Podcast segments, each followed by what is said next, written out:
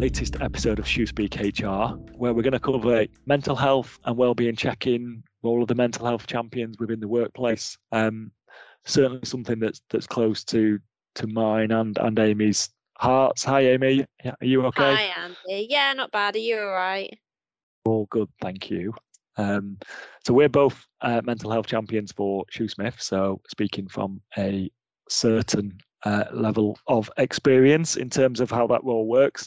Um, I should also probably say I am a trustee for Leeds Mind, um, so I volunteer my time to sit on their board um, and, and obviously get a, a, greater insight into into the charity and the work that they do um, within the mental health world. Um, so yeah, I feel I, should say we always feel qualified to comment on the topics that we discuss, but probably more so uh, on this one than than most. So there are recent reports that indicate that mental health and well-being have, have dropped down the business agenda, and, and that's despite levels of workplace stress remaining high uh, in the wake of the pandemic. Um, such that a recent report by the, the CIPD found that many employees are failing to keep mental health and well-being at the forefront of their business agenda despite the lingering impact of the pandemic. Um, I think it's clear to see that, that most people uh, within society have been touched, uh, or certainly their mental health has been touched by, you know, the nature of the pandemic and the restrictions. Um, so, you know, kind of, it's crucial that organisations don't don't become complacent in this, um, and and kind of consider it a a thing of the past. Um, what what's your initial thoughts there, Amy? Well, I think um, prioritizing, like you say, employee well-being. I think it must remain a kind of non-negotiable thing for employers. It's not something that's just a nice to have or an added extra. It should be at the forefront of employers' minds. Um, and I think by looking at it that way and prioritizing it, this is going to boost employee efficiency. It's going to make sure your employees are kind of less inclined to kind of move organizations because we're obviously seeing a bit of a shift still with people leaving and trying to join different places. And I think it will just add to the value point, really, that employees will feel valued and looked after, which is what most people want um, from their employer. Um, so that CIPD sort of uh, report that you refer to, Andy, I think they found that kind of the number of HR professionals um, who think that well-being is being prioritized has actually fallen by 5% in the past year. Um, and I think the survey also kind of reported on that there had been a decrease in senior management who have bought who are bought into the importance of well-being and i think that's quite a really crucial point actually that it, it, should to an extent start at the top and i think if it does start at the top and filter down those employees that maybe are at a lower level in the organization again will see that and will feel supported and feel like the culture and the structure of the business is there and wants to look after their well-being um, and i think it is having those role models at senior management level director level is always helpful especially if it's people speaking out and things like that as well about their own mental health. Um, and i think again mentioning the the pandemic i think it's really important that empl- employers don't forget um, kind of lessons learned during that time um, and the importance of employee well-being. Yes we're kind of on the other side of it now um, but it, it, well-being is still there it's still important and there are a lot of kind of effects and consequences of the pandemic which are still around people with long covid for example that might be something that's happening within businesses um, and I think it can be really easy just to slip back into old habits. So employers need to make sure that they're they're not losing any achievement or momentum, I guess, gained in the area of kind of supporting employee well-being um, going forward. And I think again, as I sort of said earlier, I think it's really well known that like happy employees and sort of well looked after employees will probably naturally perform better. Um, and again, therefore, it just shows how key well being is to kind of um, staff loyalty and resilience within um, an employer's organisation. Um, I suppose, do you have any kind of recommendations for employers, Andy? Yeah, probably. I mean, I, I, should also say, I guess we're we're not here just to bash employers and companies and, and say that things, you know, because I think there has been huge strides made by yes. lots of organisations. You know, the the stigma is is disappearing. Has it gone completely? Probably not, but it but it is disappearing. And and the other thing is when once an organisation starts doing something and the culture changes and there's that shift, then actually there, there is less need to invest time into it. But the, the key is, I guess, is, is to reflect and say, well, actually, has our has our culture change such that actually these things are just happening? Um, you know so so we don't need to dedicate as much time and resource to it.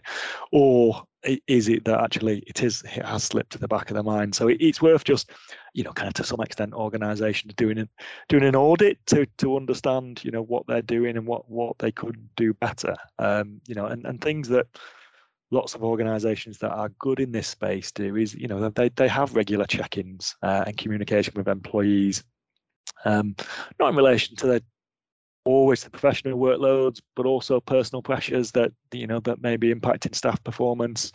You know kind of are, are they having relationship difficulties? Are they are they moving house? Are they uh, you know kind of having financial difficulties?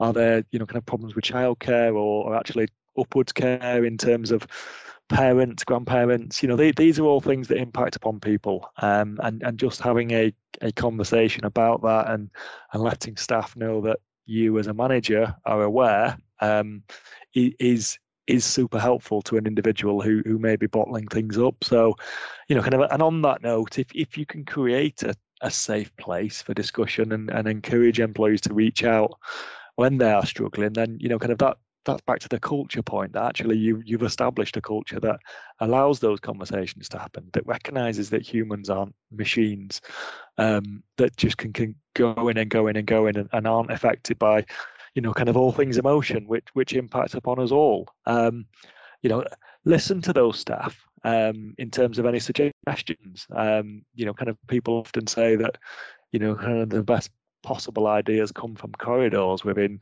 companies and not necessarily the boardroom. So if staff are suggesting things, take those on board and, and see what can be done with them. The other thing, and I, and I think organisations were fantastic at this during the the lockdown, is is to, to to make sure the senior people, the senior managers and staff are are actually leading by example, um, and and kind of having those conversations and saying, you know, I'm having a tough day today, and you know, kind of eh, recognizing that, and and and equally, you know, kind of if if they're going for a jog at lunchtime or or whatever to get the endorphins flowing, you know, because that is something they find is is helpful. You know, pass that message down, um, cascade it to to people so that they understand, um, you know, that those options are fine. They're, they're not things that um, should should be kind of disregarded just because you're busy. Um, and I guess for managers as well on, on the same topic is remain mindful when setting deadlines um, and ensure that those targets are are realistic and achievable. You're not just setting up, you know, kind of junior members to fail ultimately. Um, and and then I guess networks of, of mental health and well-being. Um, I know we've mentioned at the top of the the episode that that you and I sit as mental health champions at Shoosmiths you want to, to give a little bit of detail about that and how you see that that works for businesses? Yeah, sure. So, um, so I suppose like to give some context for those that maybe don't have a similar network in their own kind of business at the moment. Um, so at Shoosmiths, we've got this network of employee mental health and wellbeing champions, and the structure at the moment is there's kind of a central committee which is made up of employees across the different Shoosmiths offices because we're kind of all the way from Scotland down to Solent and even sort of going out now to to Ireland as well. Um, so there's lots of don't forget Leeds, Leeds. Well, yeah, Leeds is there. Obviously, Milton Keynes, where I am as well. Um, but there's a whole, whole host of people from all our different offices, which is really nice. So you've got this core committee, which is co-chaired, and then in each office you've got um, champions, which kind of sit underneath that umbrella committee as well. Um, so I'm obviously one of these champions of Milton Keynes, Andy's one for the Leeds office. And the role really, I think, sort of you're there to kind of input feedback to the committee. Um, you kind of communicate and put in place any initiatives at a local level, um, any any activities organised by the main committee. But also we're kind of there to to be on the ground for those in our office. So if people want to come and talk to us, um, if people have concerns or want anything kind of um, sort of maybe brought to the attention of the main committee, but also to signpost too. So if we are talking to people and they maybe need some extra support, but that's uh, they need an organization outside of um, Shoosmiths, for example, then we can kind of help signpost them and and steer them in the right way so they can get the support they need. Um, and we just generally raise awareness of mental health in the workplace. So um, if there's certain days throughout the year, like obviously when you have Mental Health Awareness Week or Stress Awareness Month, um, then we try and kind of run initiatives and um, just make people aware really that those dates are in the diary and just to let people know we're here and they can come and chat to us if they want to.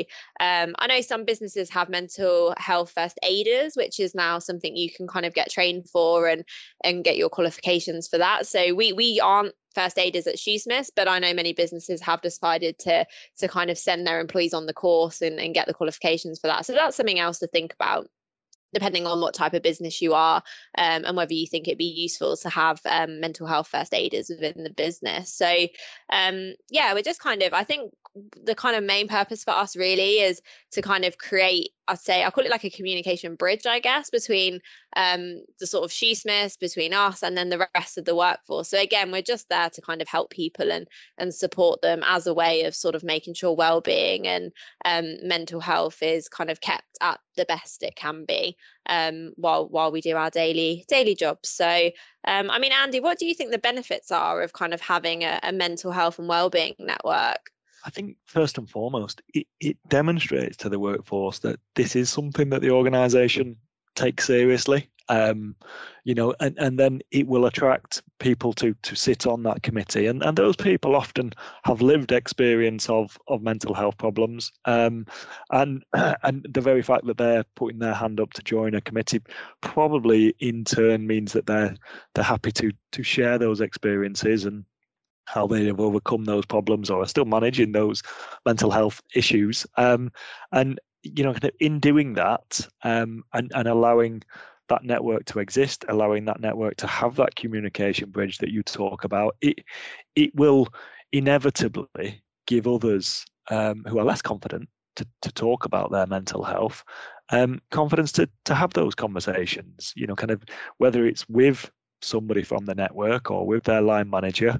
Um, but you know, kind of it, it gives people the option to to have a conversation, to to have those regular check-ins with the champions.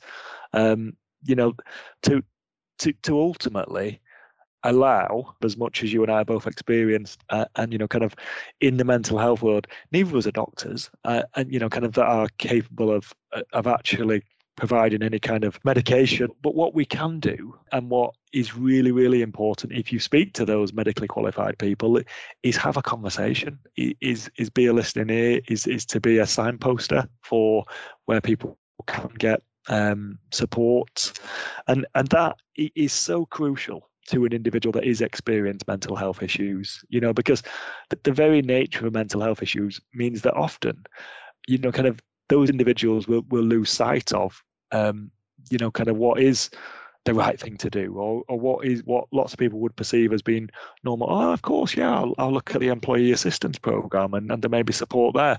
But people kind of get themselves into mental health difficulties where then they're not actually perhaps thinking straight or thinking rationally. And that in itself can be um, a, a vicious circle. So, you know, kind of having those conversations, allowing you know somebody who's a little bit step back a little bit emotionally detached um, is is and can be so important for individuals. So that for me is the benefit of the network. And ultimately people that are engaged in the network and are joining the network you know kind of you can also build up their confidence. As an organization can build up their confidence their skills their knowledge. Like you say you know there are mental first aid courses that that can be on you know so that they can perform that role effectively. Um, but yeah, it, it's it ultimately comes down to most mental health messages that, that are kind of pushed out there are to encourage people to talk, encourage people to communicate. So so by having a network, you you are starting that process um, and and giving people a framework to to work within, which you know kind of can only be a positive. Um, and, and ultimately doesn't take up too huge amounts of time for for individuals as well. So you know, kind of it, it's it's certainly a win-win in in my opinion. Um, so yeah, what what I guess what Amy and I are, are, hoping that people will that our listeners will take away from the podcast is is just to remember that mental health hasn't gone anywhere. It's not going anywhere. You know, kind of it, it's like people's physical health. You know, kind of to to maintain fitness levels. You know, if you look at Mo Farah and those kind of runners, that they're out jogging all the time. Um, you know, to to run those incredible times, those incredible distances. Mental health's the same. You you need to kind of make sure that that training, those those hard yards in terms of effort and, and getting your mental health fitness where it needs to be, aren't aren't just put to one side because we're coming out of the other side of the pandemic or you know because we've spent enough time on this topic and, and we're moving on to something else that's not how it works. Um, so I, am sure we're telling organizations things they already know um, but if if anybody does have any further queries or actually wants to let us know what they're doing within their organization then we would welcome um, that contact and, and do feel free to email in uh, to shoospeakhr at shoosmiths.co.uk. But thanks for listening. Thanks, Amy. Thanks, Andy.